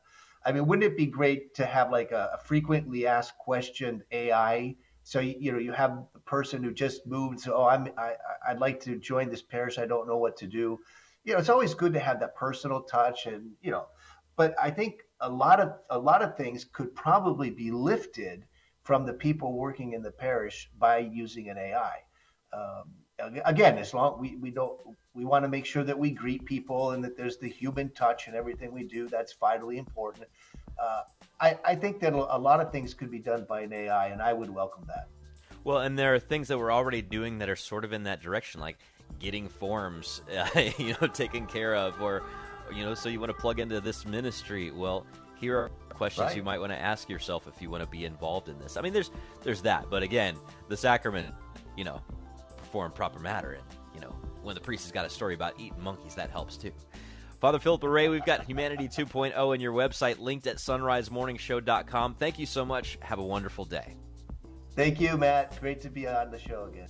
Thank you so much, Father Philip. And you can find links to all of our guests at sonrisemorningshow.com. Click on the show notes and don't forget to hit the subscribe button so you can get it all in your inbox every morning. Half past the hour now on the Son Rise Morning Show. It's time for news. The Holy See today has released the list of those who will be participating at the gathering of the Synod on Synodality in October. Brownsville Bishop Daniel Flores, who has overseen the U.S. bishops' efforts in the Synod, is listed as a president's delegate. The president of the Synod is Pope Francis. Bishop William Skurla of the Ruthenian Eparchy of Pittsburgh has been named a special delegate. The delegates chosen by the U.S. Bishops' Conference are Archbishop Timothy Broglio, Bishop Robert Barron, Bishop Kevin Rhoades, and Cardinal Timothy Dolan. The Pope has also appointed Cardinal Blase Cupich, Archbishop Paul Etienne, Cardinal Wilton Gregory, Cardinal Robert McElroy, Cardinal Sean O'Malley, and Father James Martin. Cardinal Joseph Tobin is listed as a member of the Ordinary Council. The U.S. will reportedly be arming Ukraine with cluster bombs. The Pentagon is expected to announce today that President Biden has approved Ukraine's request for the weapons. The provision would bypass a U.S. law prohibiting the production, use, or transfer of cluster munitions, which are banned by most countries in the world. The announcement comes as concerns are rising over Ukraine's lagging counteroffensive against Russian troops and its dwindling stocks of artillery. Meanwhile, Russian jets have harassed U.S. military drones over Syria for a second time. More from Mark Mayfield. On Wednesday, the Pentagon announced that Russian jets had dropped parachute flares on American drones. On Thursday, U.S. military officials say that Russian planes dropped more flares on more U.S. drones trying to carry out a mission against ISIS. Lieutenant General Alexus Grynkewich says the incident represents another example of unprofessional and unsafe actions by Russian air forces. I'm Mark Mayfield. The man who fatally shot 23 people at a Walmart in El Paso will be sentenced in federal court today. The shooter admitted he targeted Hispanics in the 2019 mass shooting. Survivors and relatives of the victims came face to face with the shooter in court this week. He pleaded guilty back in February to 90 counts in exchange for a sentence of 90 consecutive life terms. He could still face the death penalty, though, when he's prosecuted by the state of Texas. Cardinal Michael Czerny, who heads the dicastery for promoting integral human development, has released a message for Sea Sunday this weekend highlighting the essential work of seafarers. From Vatican Radio, Lisa Zengarini reports. In his message marking the annual celebration of Sea Sunday, Cardinal Czerny reiterates the Church's closeness and solidarity with all seafarers. The message notes that though our daily lives and the world economy depend on their essential work, we know hardly anything about their needs and their faith. Many are forced to stay away from their loved ones and don't even have access to spiritual services during their long months at sea. The prefect of the dicastery for promoting integral human development therefore records that Sea Sunday is not reserved to seafarers, but calls the attention of every Christian community to those thanks to whom we receive a great part of the goods that nourish us and that we use every day. However, he adds, the Church not only has something to give to seafarers, but also to receive from them. Your experience can reach and challenge all the members of the Church, and through them our societies, the message remarks, recalling that in a synodal church in which we walk together, enriching one another without leaving anyone behind, no one should think that they have nothing to offer. The message therefore reiterates the Church's commitment in this year's celebration to renew its efforts to get closer to each other in an ongoing exchange that would make seafarers' work less far from the daily experience and the faith of all. Cardinal Czerny concludes the message by invoking the intercession of Mary, the star of the sea, and for her to be a font of consolation and perseverance. I am Lisa Zengarini. The Holy See yesterday released the Pope's schedule for his upcoming visit to Mongolia. The Holy Father will be the first Pope to visit the country, which borders both China and Russia. The apostolic voyage is scheduled from September 1st through the 4th. He's set to meet with civic and religious leaders and will speak at an ecumenical interreligious meeting on September 3rd, after which he will celebrate Mass. That's the news. It's 35 past the hour. The Son Rise Morning Show. This past year has been a crazy roller coaster ride, but you have the power to get your business back on track by underwriting the Son Rise Morning Show. Weekday mornings, your message will reach millions of engaged Catholic listeners across the U.S. and around the globe who want to know more about and support Catholic businesses and organizations. To get national exposure for your business, ministry, or nonprofit on the Son Rise Morning Show, email me, Leah at sacredheartradio.com. That's Leah at sacredheartradio.com. Do you use a single brew coffee maker at your home or in your workplace? The Carmelite monks of Wyoming have single use coffee pods especially for you. Go to the Mystic Monk Coffee site through our site, sonrisemorningshow.com, to browse the monk shot options.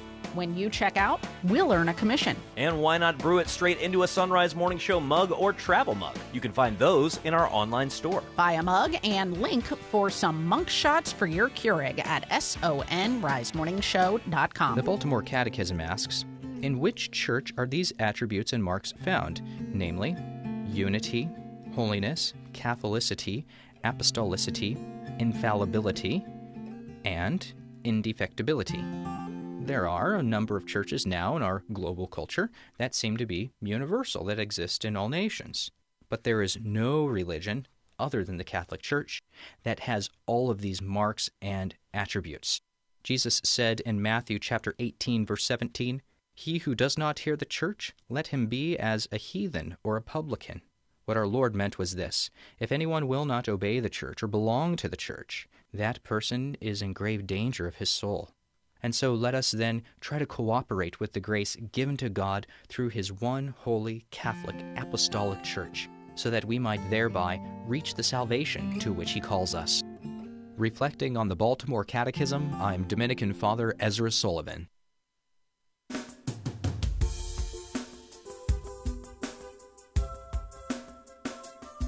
It's 37 minutes past the hour, and you're listening to the Son Rise Morning Show on the EWTN Global Catholic Radio Network. So happy to have you along with us on a Friday morning. Thanks for joining us.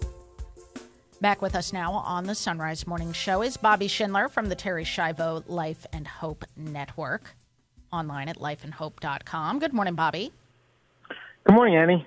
Bobby, I was excited to see you sent along some new studies um, from researching the brain that could really have some implications, I think, for helping people recover from traumatic brain injuries. Can you tell us about the study on speech recognition? Right, and this also includes stroke, Annie. And you know, it's interesting. I, I know I, uh, you know, I, I send articles and we talk about brain research and, and some of the new discoveries that they're making. And thank God, I mean, God bless these doctors that are conducting and holding these research and these studies because it's shedding light on really the wonders of the brain and, and all this new, all these new findings that are helping people with strokes and brain injury. And and I got to tell you, Annie, there's a lot more out there. I mean, I send you some more of the obvious, significant research studies but there's, if you do a, a search on brain uh, injury or stroke injury and, and recovery, you can just see all the studies that are taking place to try and help people learn more about the brain, and this is one of them. And this is after this is what's so remarkable and extraordinary about this study. This um, really changes. It says it upends a hundred-year thought of doctors, where they said that the brain's uh, verbal language catalog, kind of like where you where you hold your, your language, your, your words, where it's stored in your brain. They always thought it was in the uh, back of the brain. Uh, now they just discovered through this research, it was a doctor, uh, uh, the name is difficult, Dr. Demera, I'll just pronounce the last name, Demera, had 26 volunteers. And it's not in the back, it's in the front, the primary auditory cortex. And this is significant when treating people with brain injuries and stroke to help them with speech rehabilitation, speech therapy, and, and helping with the recovering process. So, I mean, just think about it, Annie. A hundred years of thought thinking that where you store your, your the words that you use, your lexicon, they thought it was in the back, and they find out 100 years later it's actually in the front. And this is really going to improve uh, therapy for people that do suffer from these brain injuries and strokes. So, it's, it's, as I said, it's pretty remarkable. Uh, after 100 years, that they they've through research they've now found something that's going to significantly help uh, patients. Yeah, I mean, really remarkable, really exciting, um, particularly for, for those who have family members that are recovering from a brain injury or a stroke. But I think hits home the point, Bobby, that you bring up all the time but always bears repeating, I think, that there is so much about the brain that we don't understand. And we're still learning about it, even in, in these scientific realms. That uh, that doctors really need to take note and, and maybe be a little more careful about pulling the plug, so to speak, on someone who hasn't had that much time to recover yet. Well, well, I'm glad you mentioned that, Annie, and and and, and and that's what's so troubling. Annie, we're we're getting, and, and of course, these types of brain injuries are much more significant than than what we're talking about here with with these uh, with these speech uh, therapies, these people that that, sure. that have these uh, strokes. But we we're getting regular calls from families whose loved ones are being diagnosed in, in a very quick fashion. I know we talk about all the time as being brain dead. We had one last week within within days, sometimes even hours of being admitted to the hospital with a brain injury, these individuals are being um, being diagnosed brain dead and are recommending pressuring families to stop treatment. It's just it's it's unthinkable to me how, especially with all this research coming out, particularly with the time that's needed that should be afforded the brain to see if in fact can respond to therapy, that doctors are still making these quick decisions. Know what, Annie, we can talk about it at a later time. But there's a, a member, it's a, it's a um, it's, it's part of this, uh, uh, it's the Uniform Death uh, Commission. And they are actually getting together to consider making it, uh, expanding the criteria to make it easier to diag- some, diagnose someone as being brain dead, which makes absolutely no sense to me, particularly when it flies in the face of all this new, new research that's coming out that, that says that, that is, is quite definitive in saying that the brain needs more time to recover. Uh, speaking of which, this is another article that you sent our way from Physicians Weekly about recovery and how long it takes.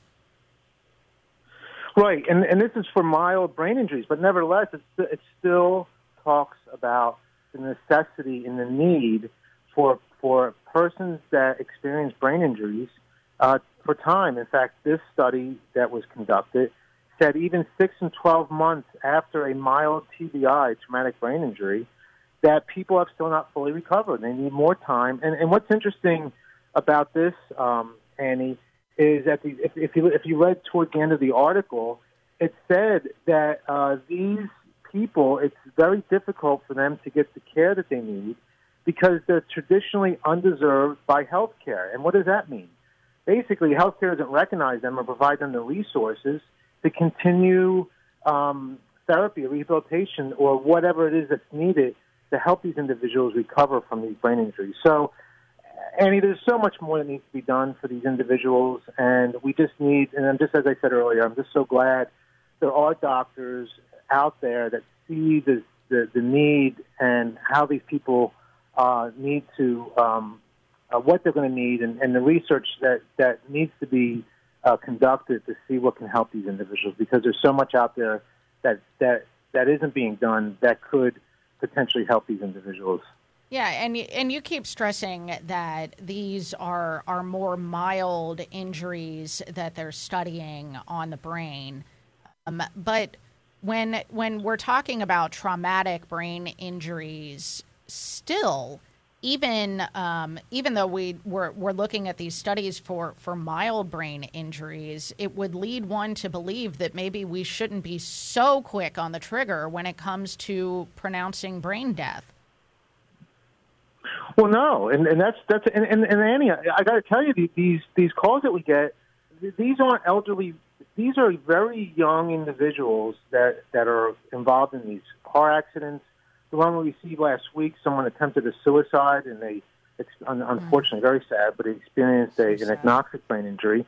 But the family is seeing signs of improvement or, or response, but yet the, the hospital is getting aggressive in wanting to terminate care. And sometimes you wonder how this is all kind of intertwined with organ donations because of the the demand for organs. I mean, are they making these quick decisions so they can they can uh, harvest these organs from these individuals? So it's just it's just sad that these families, at least, I mean, it's I I, I tell you, like, what is the rush? The, the, the, there's not it's not going to be really any difference at all. You're still going to have viable organs or viable chances to to donate uh, whatever it is uh, that might be uh, available, so to speak. Uh, if they wait, you know, several weeks, months be- before they make this decision to, to terminate care. And God bless the hospital workers who do allow families to have time. I know um, my own family saw that just recently. Um, my my late nephew, um, they were going to test him several times for brain death and held off ultimately because he was showing some signs of movement and allowed him to to die a natural death instead of pulling the plug on him. So um, we do see some instances where where they may not be so quick to pull the plug, but at the same time, we've got to continue to be vigilant um, when it comes to allowing these families to have that time to really make sure that uh, that the proper diagnosis is being put out there. We've been talking to Bobby Schindler. And Bobby, if there's uh, somebody that wants to get in touch, perhaps knows a family who could use the services of the Life and Hope Network, how do they get in touch? Sure, you go to lifeandhope.com, lifeandhope.com. And Annie, we got dozens and dozens of stories that speak just to this. how patients that were giving really no chance at any type of recovery have, in fact, defied the defied odds and recovered. So you can read those stories for yourself. It's incredible. It's incredible. Lifeandhope.com, linked at sonrisemorningshow.com. Bobby, thank you so much. Thank you, Annie. God bless you. You too. Thank you. All right. It is 14 till now on the Son Rise Morning Show. Father Jonathan Duncan joins us next. I'm Matt Swaim, grateful that Visiting Angels underwrites the Son Rise Morning Show. People ask how they can care for older family members who can't fully care for themselves. Visiting Angels assists adults nationwide to continue living at home rather than a nursing home. Experienced, compassionate caregivers provide assistance in hygiene meals and light housework, and services are provided up to 24 hours per day with caregiver selection before service begins. Visiting Angels, online at visitingangels.com. That's visitingangels.com. Are you looking for peace? Longing for joy? Want to meet the giver of all goodness? God is calling the laity to bring Ignatian prayer into a suffering world. Work for the new evangelization. Go to LordTeachMeToPray.com. Order your free digital training and manual. Find true happiness and everlasting joy. Go to LordTeachMeToPray.com. And click on the red button today. It's free. Approved by the USCCB. Tis the season for iced tea. If you're looking for some unique flavors to enjoy, the Carmelite Monks of Wyoming have a number of options, including lemongrass mint, ginger orange, and blossoming jasmine. Go check them out through our link to Mystic Monk Coffee at sonrisemorningshow.com. And when you make a purchase, we earn a commission. While you're at our site, pick up a mug or etched travel mug, which are available in our online store. Get your mugs and link to Mystic Monk Coffee for tea at sonrisemorningshow.com. Divine Intimacy Radio. When you engage with the wisdom of saints this way, it stokes the fires of God in our hearts, encourages us, strengthens us, and gives us wisdom to deal with the difficulties of life. It also gives us wisdom that allows us to rise above all of the junk, to live with joy and peace in the midst of even the most difficult circumstances. Divine Intimacy Radio, Sunday 6:30 a.m., 1:30 p.m., and 11 p.m. Eastern on EWTN Radio. Today on More to Life, Love Me, Love Me Not. Struggling to feel close to the people you care about will help bridge the gap. That's today on More to Life. Now back to the Son Rise Morning Show.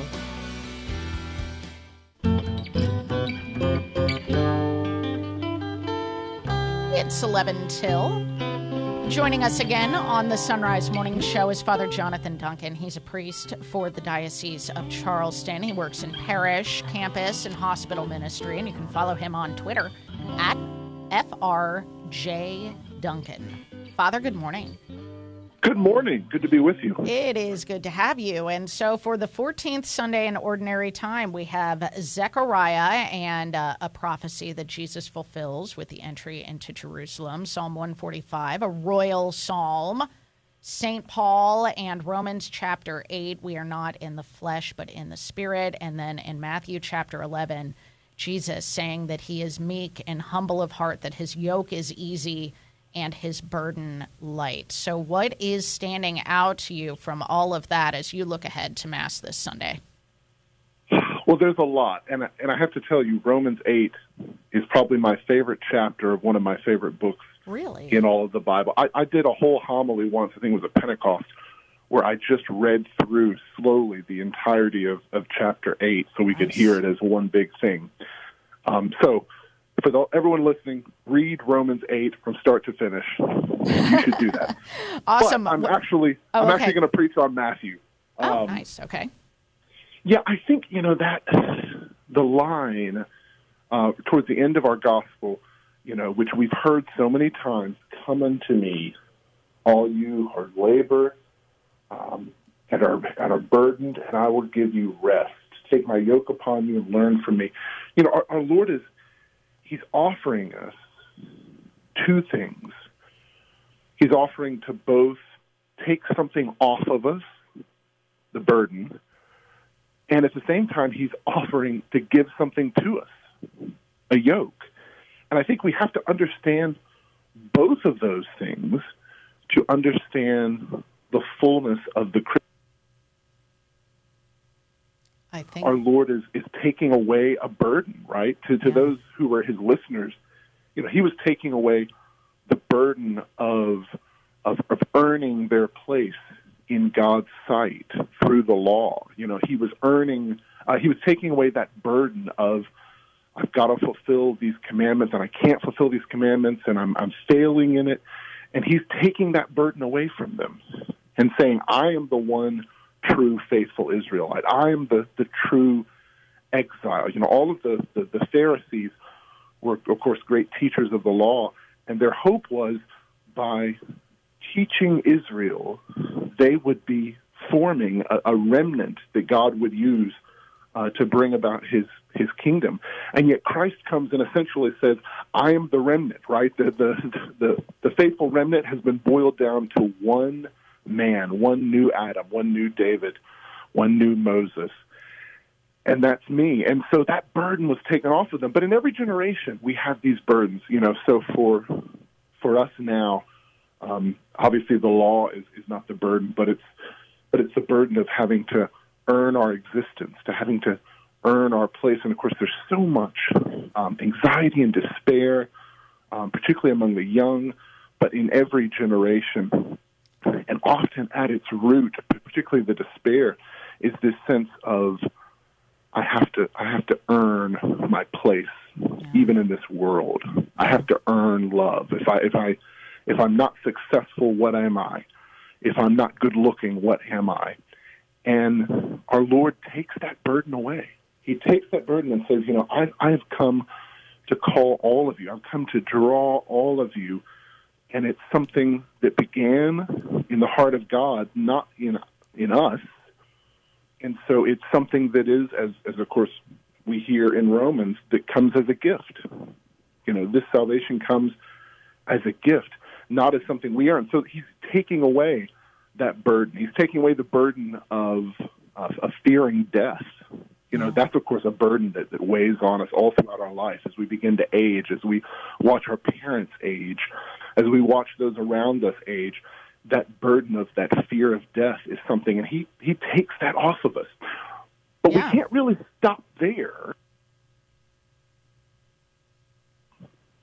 And no, I think we can't. Sorry, Christian Father. We you cut out there for a second, and I'm gonna I'm gonna jump in because I mean Sure. ultimately the the yoke that he is taking away is is the burden of of slavery for us, the burden of of the slavery to sin, right?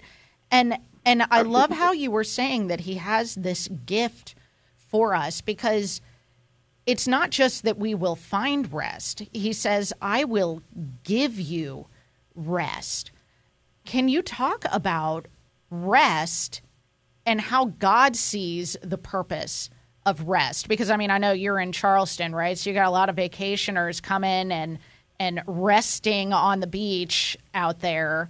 Um, but but just sitting on the beach is not exactly the kind of rest that that the Lord is talking about. Absolutely. So, um, full disclosure, I was at the beach last week. However, I don't think However- Jesus would condemn that, Father. Okay, well, I hope not. So, no, I'll tell you, the most, the moments we look back on in our lives that are the most beautiful and the most fulfilling are not simply the moments where we did nothing. Rest is not not doing things. You know, nobody ever looks back on their life and thinks, "Oh man, I you know remember that nap I took five years ago? That was the most amazing." Or remember that day where I just did nothing? You know, rest properly is giving us an opportunity to enjoy what we've done and enjoy those around us. And does, does the Lord put a yoke on us? Absolutely, He does. But the yoke He puts on us, well, they may think, well, you know, sometimes I don't experience the Christian life as, as light or my, my Catholic practice as light. But it's light because what He's putting on us, He's not going to offer or ask of us anything that we weren't made to do and that won't bring us ultimate fulfillment.